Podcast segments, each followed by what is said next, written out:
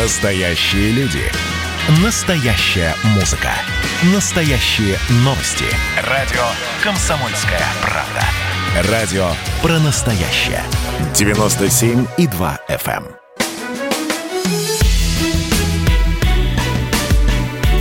Бовт знает. Здравствуйте, друзья. Иван Панкин и, конечно, Георгий Бовт, известный российский журналист и политолог. Георгий Георгиевич. Здравствуйте, Иван. Скажите, пожалуйста, вы когда-нибудь давали кому-нибудь по зубам, так, чтобы вот выбить зубы? Было такое? Нет, выбить не, удало, не удавалось. Ну, то, ну, то есть били, но, но не удавалось? Ну, я бил не совсем в зубы, а в челюсть, поэтому зубы остались целы. Но это было очень давно. Это ну, по- понятное дело, что... Давно, давно отказался от этих привычек. Это было очень давно. Вы думаете, они неэффективны, эти привычки? По-моему, лучше доходят, нет? Или все-таки лучше ну, на словах? Тогда, тогда дошло, да, тогда дошло. Вот, эффективные, значит, методы. Я почему вас спросил? Думаю, просто так, что ли, меня это заинтересовало? Президент Владимир нет, Путин конечно. на заседании... Вы еще просто так не спрашиваете. Президент Владимир Путин на заседании Оргкомитета Победы говорил о том, что Россия периодически сталкивается с попытками что-то от нее откусить, но она выбит в зубы всем, кто собирается это сделать. Вот. Интересно, что президент имел в виду? Он имел в виду сделать некое заявление, которое хорошо цитируется. Понятно, что здесь по содержанию нет ничего нового, я позволю себе такое хамство, поскольку это можно было выразить там, Россия всегда будет отстаивать, выражением Россия всегда будет отстаивать свои национальные интересы. Вот. А выбить зубы – это хорошо цитируется. Вот видите, вас зацепило, мы это обсуждаем, это войдет в заголовки многих СМИ. Вот. Поэтому, в принципе, хороший кликуемый, хороший кликуемый заголовок. Мне Ты... кажется, что Путин все-таки пользуется интернетом и овладел... В тайне от всех, да, в том числе клик, от нас. Клик, кликбейтом. Овладел искусством кликбейта. Вот, поэтому но нам все равно не признается, кликбейт. Что пользуется интернетом. Все равно будет говорить, что ну... этот ваш интернет, это, конечно, интересная штука. Как-то так, у, да? него хорошая, у него хорошая подготовка, которая позволяет ему не, не признаваться ни в чем. Ну, то есть вы считаете, что от нас никто ничего откусить не хочет? От откусить? России? Да. Ну, я думаю, что Украина хотела бы от нас откусить Крым. Поэтому в этом плане, конечно, есть желающие что-то откусить. А так вот больше никто ничего не хочет. Китай, может быть, хотел бы откусить всю Сибирь до Урала, но пока не выражает такого явного Япония. Намерения. Япония хотела бы откусить часть Курильских островов как минимум, южных, а может быть и все Курильские острова хотела бы откусить. И Южный Сахалин тоже по договору Портсмутскому миру, значит, после итога, по итогам русско-японской войны начала двадцатого века. Норвегия, я думаю, тоже не против, у нас есть с ними небольшой не, территориальный эти, спор. Не, эти, не, эти живут другой, другими ценностями. Аляска бы хотела, именно власти Аляски, я знаю, не прочь. А что Аляска? А у нас там где-то с ними какая-то граница общая, они чего-то там не, она им уже, не нравится. Она уже, она уже достаточно давно была разграничена, это был еще договор заключен по Берингову морю при Шеварнадзе, и, в принципе, потом его, правда, у нас некоторые левые критиковали, но, в принципе, устоялся уже. Не будем мы ничего откусывать у Аляски, поскольку мы ее отдали целиком. А не, не мы, не, не мы, будет. Аляска. То есть, смотрите, Аляска критикует ну, власти не, не мы, не США. Аляска, как, как ни странно, историк Павел Пряников мне рассказывал, что именно власти Аляски критикуют власти США за то, что там как-то некорректно были заключены вот эти самые договоренности по поводу границ. Ну, это, это какое-то маргинальное мнение. Вы где-то вытащ, вытащили. Да не где-то, а я сказал помойки. где. Я сказал где. Я вытащил. Какой-то помойки вытащили. Какой-то мы взяли, оскорбили человека достойного, на мой взгляд. Как кого? Я так. не оскорблял Павла человека. Пряникова. Просто так. Может, вот быть, абсолютно. Он, может быть, он это вытащил из какой-то помойки, я же не знаю. Mm. Таких, таких я претензий на серьезном претензии уровне нигде не видно. Хорошо, а что касается Калининграда, его никто не хочет откусить, как вы считаете? Нет, никто не хочет откусить ну, Калининград. Ну хорошо, вот вам, пожалуйста, статья в National Interest, это американское издание, хотя да, я знаю, его я нельзя, читал, наверное, назвать читал. каким-то прорусским, да, оно такое центристское, на мой взгляд. Я правильно понимаю? Оно даже публиковало нет, статью оно, Владимира нет, Путина. Нет, оно не центристское совсем, оно правое республиканское издание National Interest. Вот. Я знаю его главного редактора. Саймса Дмитрия. Вот. Ну, в том числе, да. Вот. И оно про, прореспубликанское и даже, можно сказать, пророссийское, оно в такой правой направленности. Итак, что, что там скорее. Пишут в этом National Interest? Соединенные Штаты разработали план по устранению наиболее вооруженного военного форпоста России. Об этом пишет обозреватель в этом самом журнале, который мы уже назвали, Дэвид Акс. По его словам, Калининград, будучи российским полуэсклавом, заполнен зенитно-ракетными комплексами эс триста, эс четыреста, противокорабельными ракетами «Оникс», «Искандер», поэтому этот регион, расположенный в радиусе сотен миль от НАТО, представляет большую опасность для Альянса. Из-за этого в США непрерывно думают о том, как ослабить Калининград. Об этом заявил командующий группировкой американских военно-воздушных сил в Европе генерал Джеффри Харигян. Наверное, армянские корни у него, если Харигян. По его словам, это будет многоуровневая, очень современная и эффективная атака. Такие дела. А вы, говорить, не хотят. Откусить. Ну, много фантазий всяких. Да про Калининград постоянно, тут... постоянно в западной прессе пишут про Калининград. Губернатор Калининградской области Алиханов даже шутит, что он не успевает на все это отвечать. А ему больше делать, что ли, нечего? Вот именно, что есть что делать, поэтому он устал отвечать. На эти глупости. На эти глупости. А что, думаете, просто так, что ли, они об этом? Все-таки целый генерал об этом, об этом говорит. Целый генерал, не шутка, командующий группировкой американских военно-воздушных сил в Европе. Он же не пишет о том, что нужно территориально это присоединить к какой-нибудь стране, например, Германии опять вернуть. Правильно? Я, при... Я приводил военно... сейчас слова... Он же говорит о военной, он же говорит о военной операции определенной, правильно? Определенный, да. Я приводил слова сейчас обозревателя Дэвида Акса, а тут еще журналистка Сидни Фридберг в свою очередь сообщила, что на Калининград одновременно нападут с земли, моря, воздуха, и не исключены хакерские атаки. Какой ужас, какой ужас. Будем какой готовы, ужас. Георгий Георгиевич, а вы, как говорите, никто ничего откусить как, не хочет. Как теперь жить, непонятно. Вот, а вы, говорите, никто откусить не хочет. Будем готовы. Давайте, вот мы с вами подготовили, вы сами знаете, кто нас слушает, теперь мы подготовили почву, пусть там задумаются об этом и будут к этому готовы. Вот еще интересная тема. Путин часто поднимает тему мигрантов, и, насколько я понимаю, президент не прочь увеличить количество мигрантов в России. Вот тут я с ним категорически не согласен, конечно. Ну да, кому интересно мое мнение. Другой вопрос, что директор Федеральной службы исполнения наказаний предлагает свое решение вопроса. Не мигрантами, не мигрантами заполонить Россию, а заменить трудовых мигрантов заключенными. Ну, такой опыт имелся, он довольно богатый. Вот. В Советском Союзе заключенные много чего строили. Вот. И во многих странах используется труд заключенных. Правда, продукция, которая произведена заключенными, некоторыми западными странами бойкотируется, например, китайская. Вот, они, ну, некоторыми. Вот, поэтому, может быть, и у нас будет бойкотировать наш экспорт, который произведен заключенными. Но...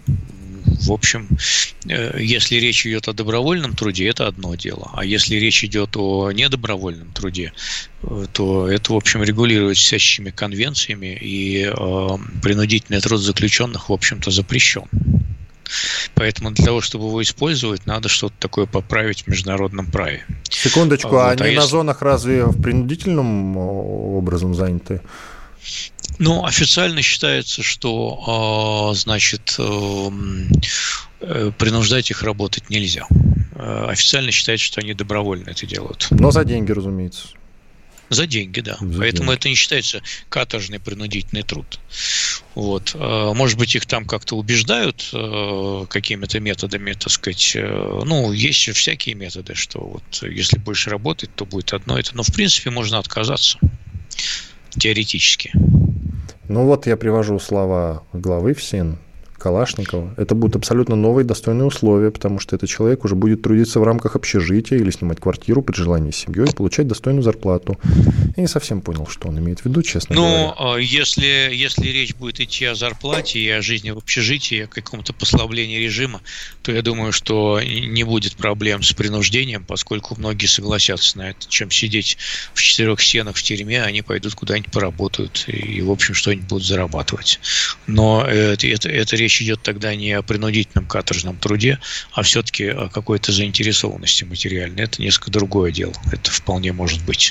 Но давайте копнем глубже. Насколько это реально? Глубже. Или, или проще все-таки проще действительно привлечь заключенных и заменить ими трудовых мигрантов, или нет, пользоваться старой схемой и привлекать трудовых мигрантов. Но я, тут, когда вот этот вот господин Калашников Александр говорил о том, что, цитирую, недавно Владимир Владимирович встречался с руководителями ближнеазиатских регионов Узбекистан, Таджикистан, речь шла о том, как наладить поток мигрантов для наших объектов, где не хватает рабочей силы.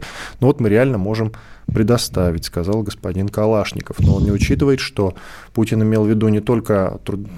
трудовых мигрантов как трудовых мигрантов, но и потому, что у нас с демографией проблемы тоже.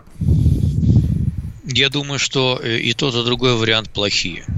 Потому что и тот, и другой вариант ведут к демпингу на рынке труда, к объективному ухудшению условий на рынке труда.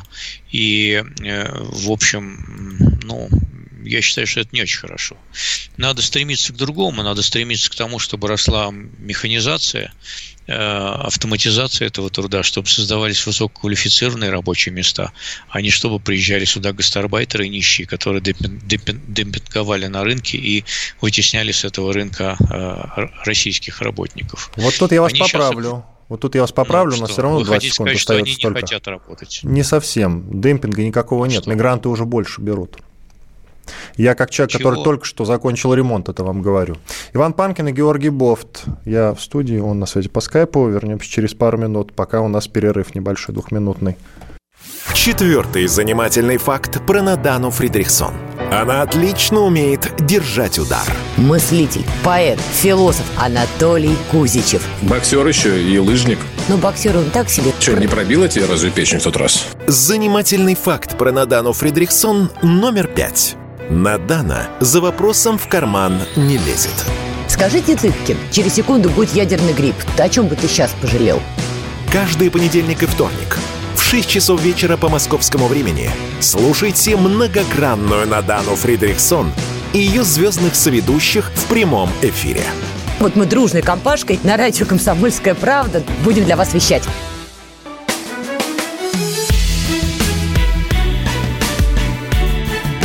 Знает. Иван Панкин, Георгий Бовт. Продолжаем. Георгий Георгиевич, ну, закончили мы на том, что э, мигранты демпингуют, а я вам сказал, что уже нет никакого демпинга, потому что они берут больше, чем русские работники. Как человек, который только что ну, закончил ремонт, говорю что, вам это. Пока что голословное утверждение. Вы приведите конкретные цифры какие-нибудь. Я вам свой ремонт привожу. И сначала мне делали русские, делали плоховато. Вот, потом мы их заменили, мой прораб заменил их на трудовых мигрантов, скажем так. Они делали едва просто, ли не дороже. Вы, вы, вы просто сравнили плохо работающих русских с хорошо работающими мигрантами. Ну, а я вам в том числе привожу... А нужно сравнивать хорошо работающих русских с хорошо работающими ну, мигрантами. Ну вот мне же делал ремонт прораб, который, у которого много бригад.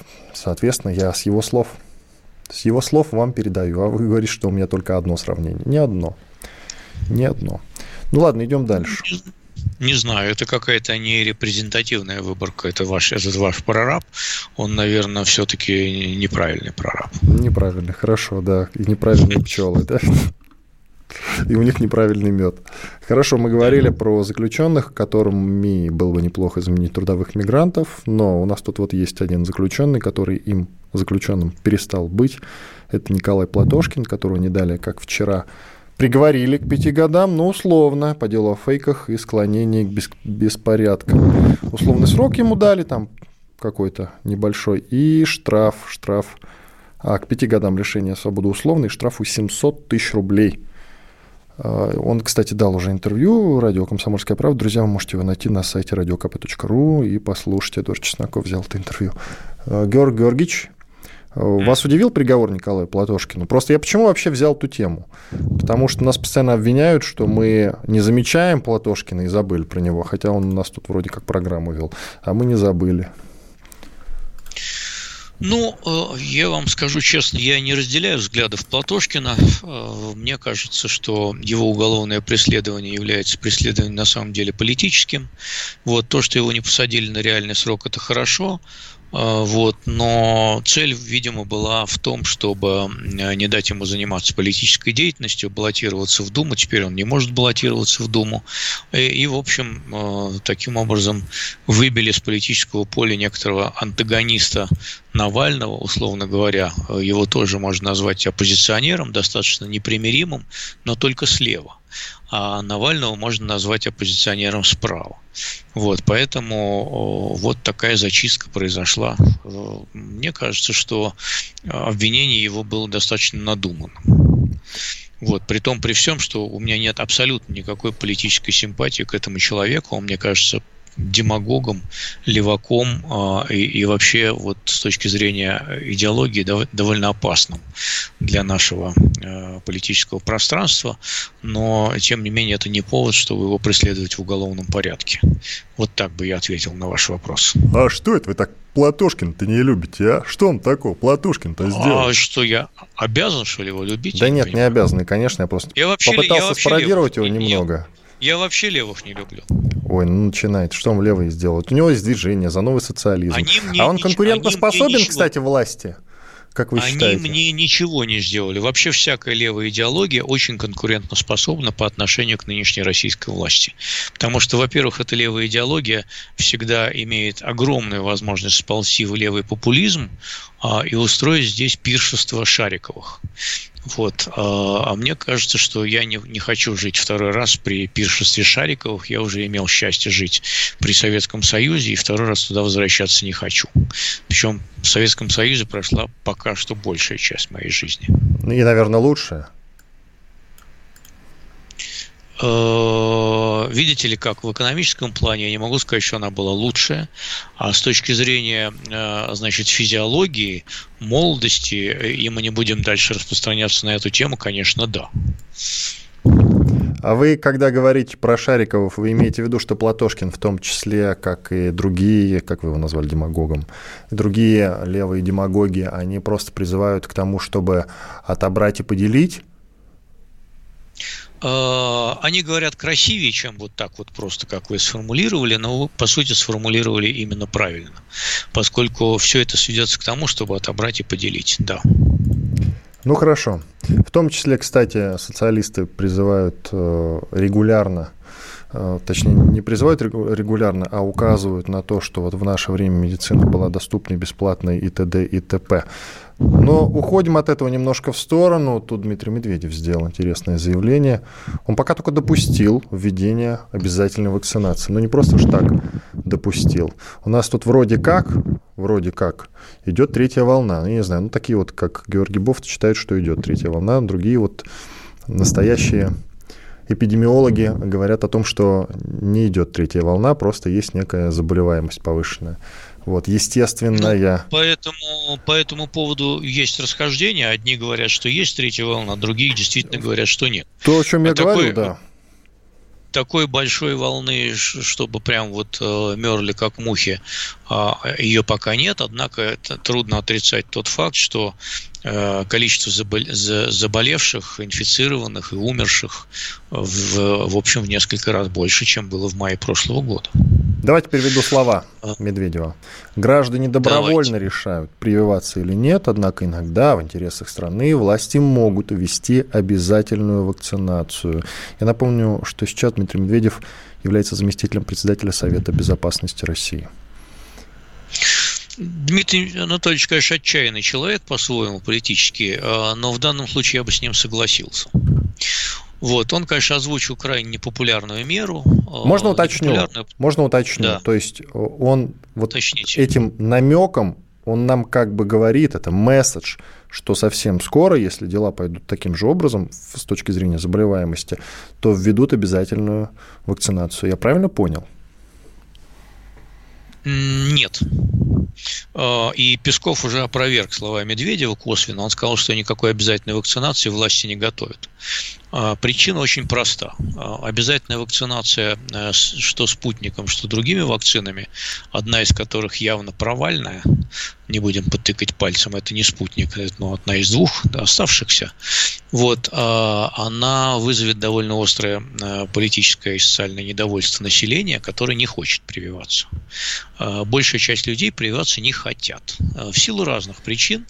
Одни исповедуют дремучие всякие представления, которые они почерпнули из некоторых федеральных телеканалов, посвящающих теме мракобесия и антинаучности огромное количество своего эфира.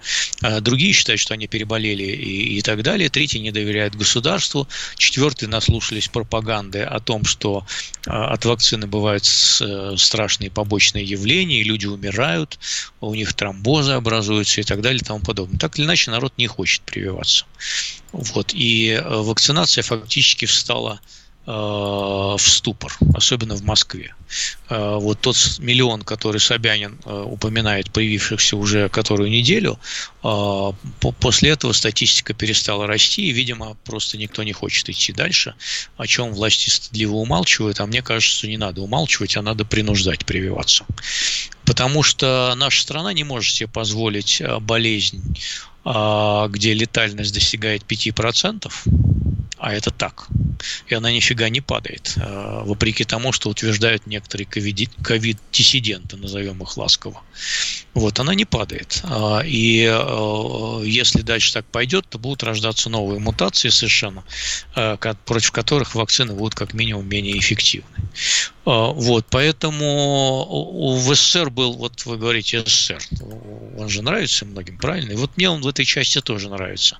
Там был целый ряд обязательных прививок, и никому в голову не приходило от этих прививок уклоняться или выступать, значит, с лозунгом о полицейской, о медицинской полицейщине советского государства. Потому что если бы такой человек выступил с таким лозунгом, то он бы оказался э, точно бы в больнице имени Ганушкина на улице восьмого марта, где бы его принудительно лечили наши доблестные советские психиатры. Вот. И, значит, есть целый ряд категорий людей, которые, так сказать, обладают повышенным коэффициентом общительности в силу своей профессии. Это силовики, там, понятно, полицейские, да, это учителя, это врачи, и можно дальше продолжать эти же категории. Вот для них прививка должна быть обязательна. Даже в Америке, где а, вообще народ э, просто истерично не любит ничего обязательного, там для целого ряда категорий населения прививки обязательные. Ну, да, да, целого ряда болезней, в том числе до врачей и военных и так далее. И на уровне частных корпораций многих она фактически добровольно принудительна. Если ты не привился, то тебя могут не взять на работу. А еще есть страховые компании, за этим следят, которые могут вам повысить резко ставку э, страховых платежей, если вы не хотите прививаться упорно. И такой, значит, э, борец за индивидуальные свободы. Вот так что я в данном случае поддерживаю Дмитрия Анатольевича Медведева. Редкий случай, между прочим. Ну, то есть, я уточняю, вводим обязательную вакцинацию. Я бы ввел для некоторых категорий... Не-не-не, секундочку. Для... Обязательная, значит, подождите, для всех. Подождите.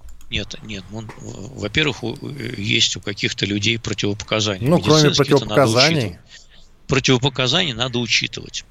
Вот. Медицинские противопоказания надо учитывать. Вот. А, значит, обязательность я бы понимал таким образом. То есть, вот те, кто привился...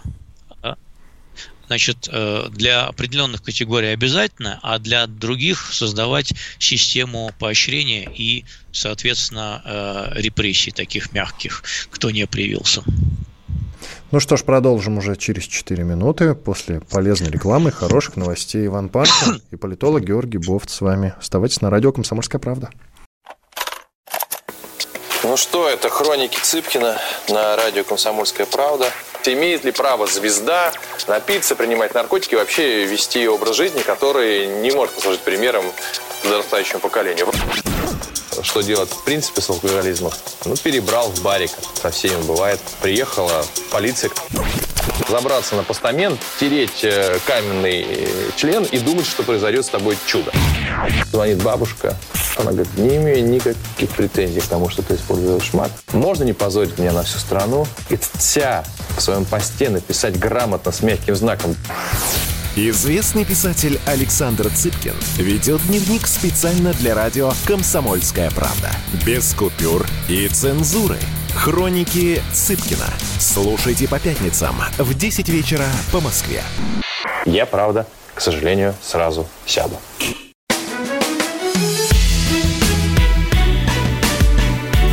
Бовт знает. Иван Панкин и Георгий Бовт, известный российский журналист и политолог, по-прежнему с вами. Продолжаем. Я вот приводил в конце прошлой части нашего эфира слова Дмитрия Медведева. Он допустил введение обязательной вакцинации. Эту тему мы обсудили. Это были слова премьер-министра уже прошлого. А вот, например, есть слова премьер-министра нынешнего. Правда, касаются они уже не вакцинации, а роста реальных доходов населения. Мишустин заявил, что рост реальных доходов населения составляет три процента, Георгий Георгиевич. То есть доходы населения растут, а мы этого не замечаем. У кого-то, наверное, растут. У три процента. Это, кстати, много или мало? Ну, мало. Не у три процента, а рост реальных доходов три процента. Это много а... или мало?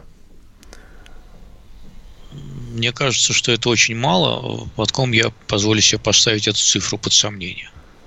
Ну вот, и давайте я приведу слова Мишустина целиком. Скажу только одну цифру, что у нас рост реальных доходов, это абсолютно точная цифра, плюс три процента. Конечно, есть вопросы, связанные с инфляцией, стоимостью потребительской корзины, но рост мы удержали, плюс три процента, отметил Мишустин, не уточнив, за какой период эти данные. Вот оговорка там важна. Инфляция, во-первых, выше три процента, во-вторых, значит, стоимость там той же самой продовольственной корзины и продовольственная инфляция у нас просто огромная. Мне кажется, что она исчисляется двухзначной цифрой, и, и рост цен на целый ряд важнейших товаров, он уже вышел за десять процентов в год, это совершенно очевидно.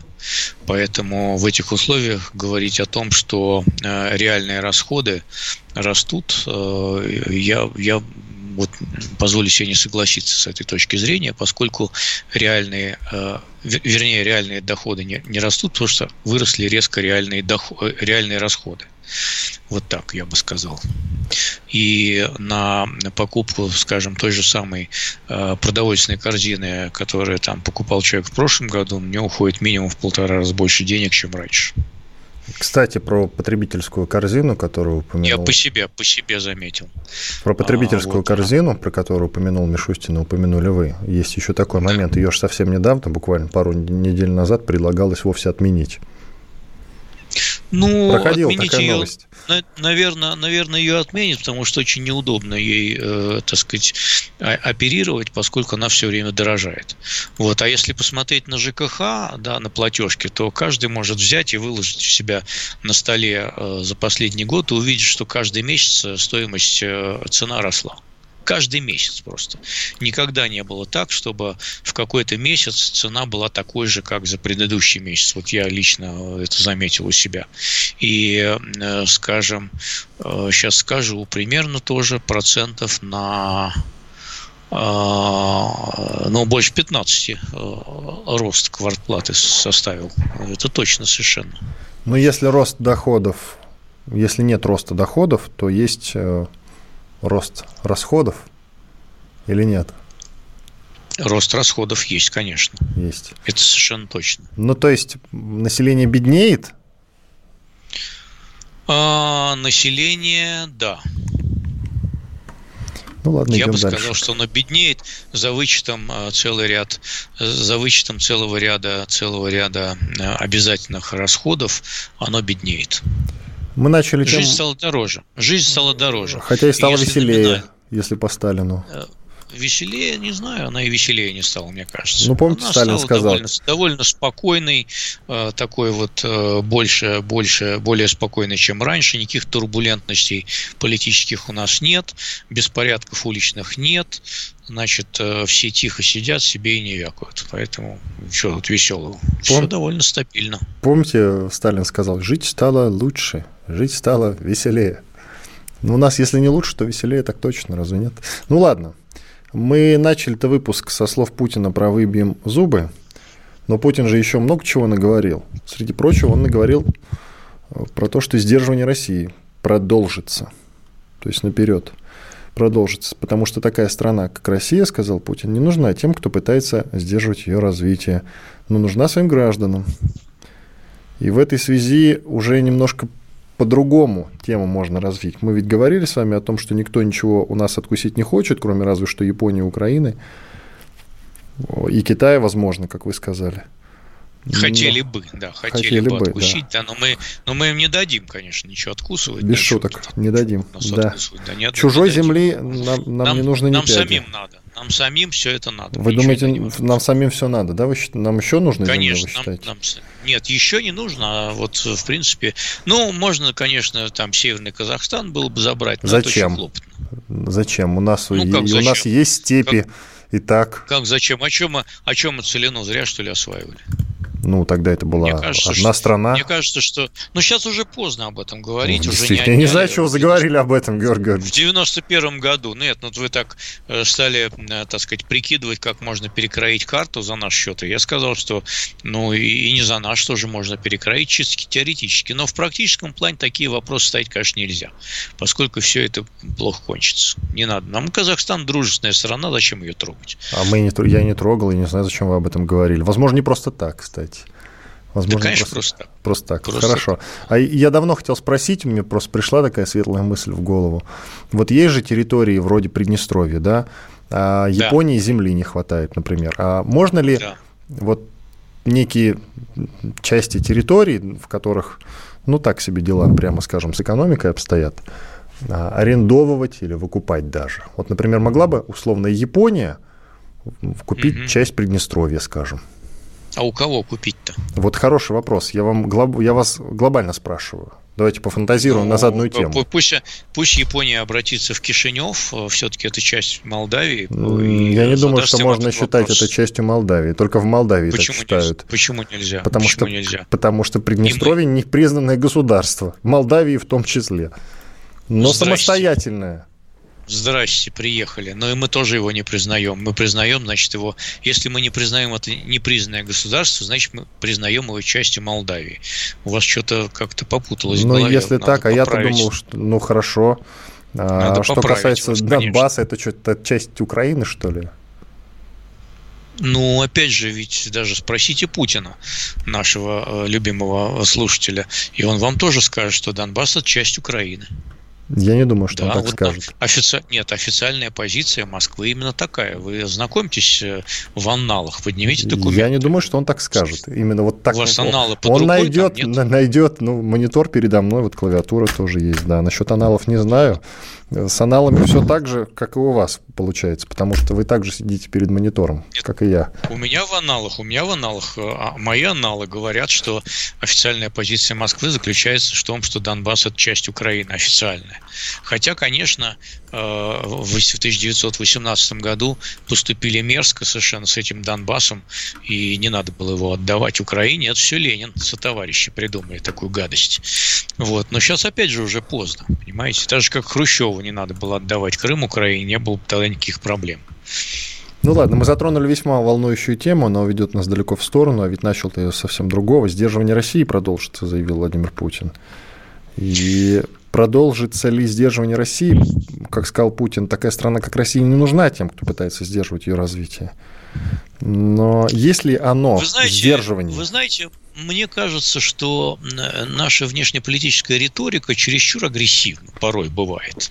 Я вот даже не буду оценивать данное конкретное заявление Путина, но мне кажется, что наши лидеры иногда искусственно, так сказать, создают у нас впечатление, что мы окружены врагами, и надо еще теснее сплотиться вокруг наших лидеров. Вот. И это такое сильное упрощение международной ситуации, потому что я бы описывал эту международную ситуацию, в том числе, которая складывается вокруг нас, как э, конкуренцию, международную конкуренцию между странами, как соперничество, как неприязнь, как, значит, в том числе враждебную неприязнь, которую испытывает там часть населения, например, в Восточной Европе, и часть, и большая часть политиков Восточной Европы. Но, тем не менее, вот описывать это в категориях сдерживания вот и с той стороны, и с нашей стороны, мне кажется, что это искусное раздувание вот этой вот враждебной истерии. И надо уже перестать заботиться о том, кто нас где сдерживает, поскольку мы такие большие, у нас есть ядерное оружие, что наш фиг сдержишь, и заняться собственными внутренними проблемами. Вот, а не пенять все время на то, что нас кто-то сдерживает. Вот, надо решать внутренние проблемы, заниматься экономическим развитием, смотреть в будущее, обрисовать этот образ будущего, каким мы хотим его видеть, а не списывать все на то, что нас кто-то сдерживает бесконечно. Ну, это как вот шведы после Полтавской битвы, да, решили перестать заниматься внешней политикой и сосредоточились на внутренней. И как им все ну, пошло небольшой... на пользу, заметьте, как ну, им все пошло на пользу. Да. Давайте мы вот обойдемся без поражений все-таки. А еще да, Владимир тоже, Путин э, заявил о промывке... Я тоже против поражений.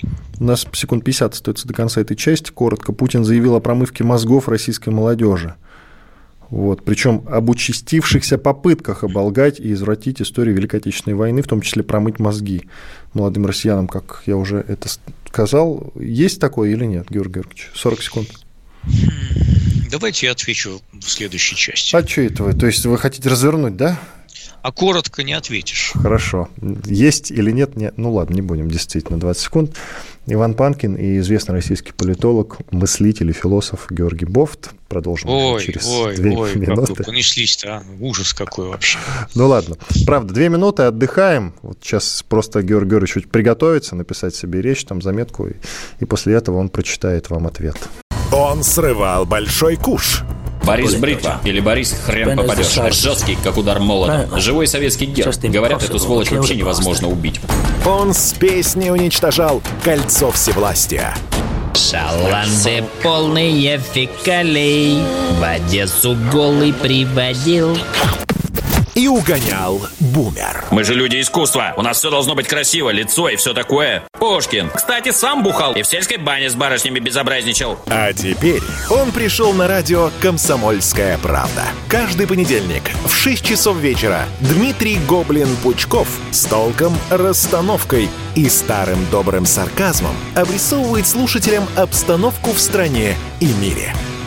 Каждый понедельник в восемнадцать ноль-ноль по московскому времени. Подключайтесь. Гоблин плохого не посоветует. Мы тут парт-ячейку организовали. «Бычью России» называется. Я секретарь, это мой актив. А вы кто такие?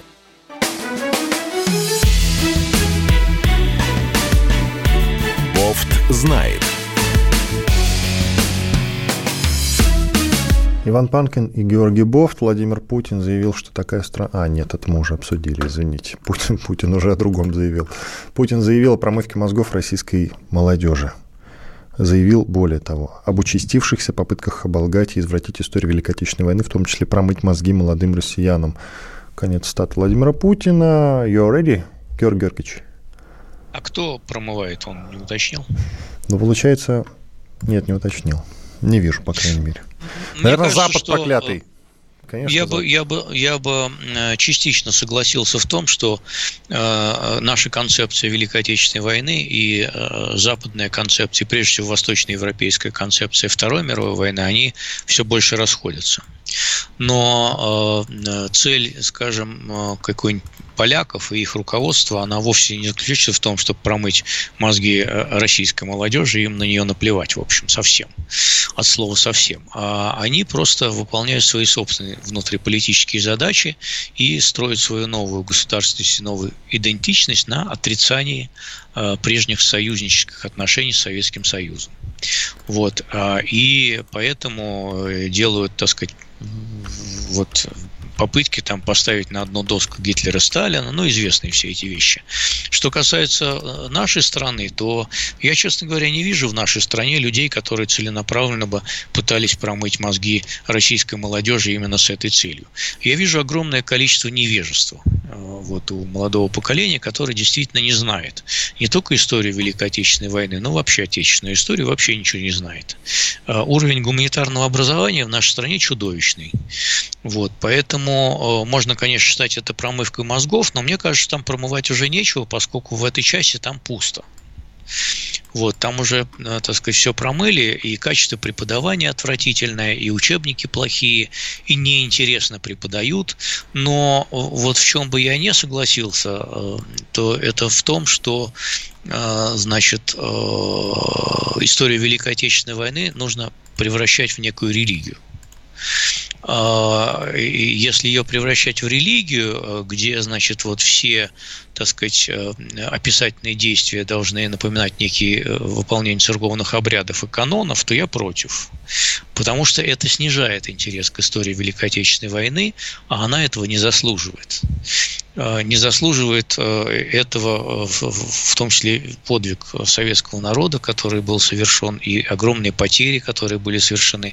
И люди молодые, они вот в том числе не интересуются этой историей, не хотят ее учить по собственной, значит, инициативе, потому что это превратили в агитку.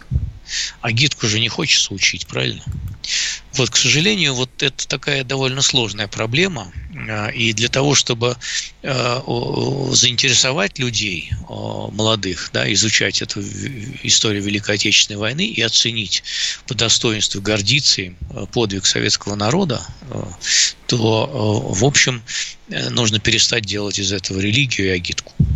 И нужно показать историю Великой Отечественной войны во всех ее противоречиях, ошибках, в том числе советского руководства, тех довольно, так сказать, гнусных компромиссах, на которые мы были вынуждены идти. Ну, прежде всего, пакт Молотова-Риббентропа, это был довольно гнусный компромисс. Вот. Ну и так далее. Но такого, таково было тогда время. Это нужно объяснять. И, и объяснять, что вот это противоречие, это, так сказать, не черное и белое, а это вот такое многогранное вещи, многогранный процесс, который тогда был, и он объяснялся конкретным историческим контекстом, правилами игры на международной арене в тогдашнее время и так далее и тому подобное. А если вот шаг влево, шаг вправо, расстрел, и тебя сразу обвинят по уголовной статье, что ты фальсифицируешь, что ты там уравниваешь нацистскую Германию, Советский Союз и так далее, то, ну, это отобьет всякую охоту что-либо изучать. Ну, ее нафиг, скажет, историю этой войны молодые люди. И это будет очень прискорбно, на самом деле. Ну, и не совсем беспочвенно, конечно, заявление о том, что оболванивают, потому что, например, вот возьмем японский, японскую молодежь. Уже никто там не в курсе, что это но американцы Путин... сбросили на них... Нет, позвольте, позвольте. Путин бомбу. Говорил все-таки о российской молодежи, а не о японской. Но он говорил о российской вы молодежи. Тоже ушли на Запад, вы тоже ушли на Запад, а я ушел на я Восток. Ска- я, я, сказал, я сказал, в чем я не согласен. Я сказал, что Запад не ставит вообще задачи что-либо в, в, оболванивать российскую молодежь. Они занимаются, так сказать, пропагандой своего образа жизни, но так целенаправленно вести пропаганду против нашего официального понимания Великой Отечественной войны среди российской молодежи, такой задачи ни на Западе, ни на Востоке, в Японии там нету. Просто нету от слова совсем. Им на это наплевать. Они заняты тем, что они ведут пропаганду в современном политическом, идеологическом и экономическом контексте. Ну, я... Они в историческом. Они в историческом. По-моему, просто та пропаганда, которая у нас не удается, в хорошем смысле этого понятия, удается им, тем же американцам, которые уже убедили японскую молодежь в том, что атомную бомбу на них сбросили, как бы не совсем они, американцы, это, это достаточно, а Советский Союз просто... в этом виноват. Нет, тут достаточно просто объяснить это. Объясняется прежде всего тем, что работает и эффект Голливуда, работает и эффект, так сказать, преимущества образа жизни американского перед российским. В глазах японцев, повторю, а не в наших. Но, тем не менее, эти факторы надо признать. Просто вот так случилось. Ведь есть же совершенно конкретные там цифры опросов общественного мнения, как воспринимала послевоенная европейская общественность итоги Второй мировой войны, как воспринимает сейчас. Я был сам поражен, когда недавно их увидел конкретные. Например, так сказать, вот во Франции, когда проводились опросы сразу после Второй мировой войны, то там, по-моему, сейчас точной цифры не помню, но две трети населения считали, что решающую роль сыграл Советский Союз. А уже в конце существования Советского Союза так считала в лучшем случае одна треть французов. То есть это еще до нынешних всех наших терок с Западом, а просто еще тогда, когда там Запад любил перестройку, верил в демократизацию и так далее. Не было никаких предубеждений против там нынешнего режима и так далее и тому подобное. Тем не менее, вот это прискорбный факт именно таков. Представляете? Я не просто представляю, я знаю, и в этом смысле, когда вы меня поправляете, говоря о том, что не надо уходить на Запад в этом вопросе, я не ухожу, а говорю, посмотрите на наших оппозиционеров, например, которым зашкварно, именно что, зашкварно выходить, например, на улицу во время бессмертного полка. Они считают, что это для них западло. Для того же Навального, Яшина, Каца. Ну, я с ними тут не согласен. Конечно, я считаю, что э, вот переносить э, политическую борьбу в это поле совершенно недостойно. Оппозиционеров они на этом теряют. Э, в общем, они выдают свое, так сказать, совершенно неприглядное нутро. И мне кажется, что будущее есть у той оппозиции, которая найдет нужный баланс между, э, так сказать, критикой там, существующих порядков каких-то, да, и э, без, безмерным уважением к подвигу советского народа в годы Великой Отечественной войны. Этот баланс надо им найти, попытаться. Пусть если ищут. Они хотят какой-либо политического Иван будущего. Панкин, все, конец эфира. Иван Панкин, Георгий Бовт были здесь, остались довольны. До свидания. Бовт знает.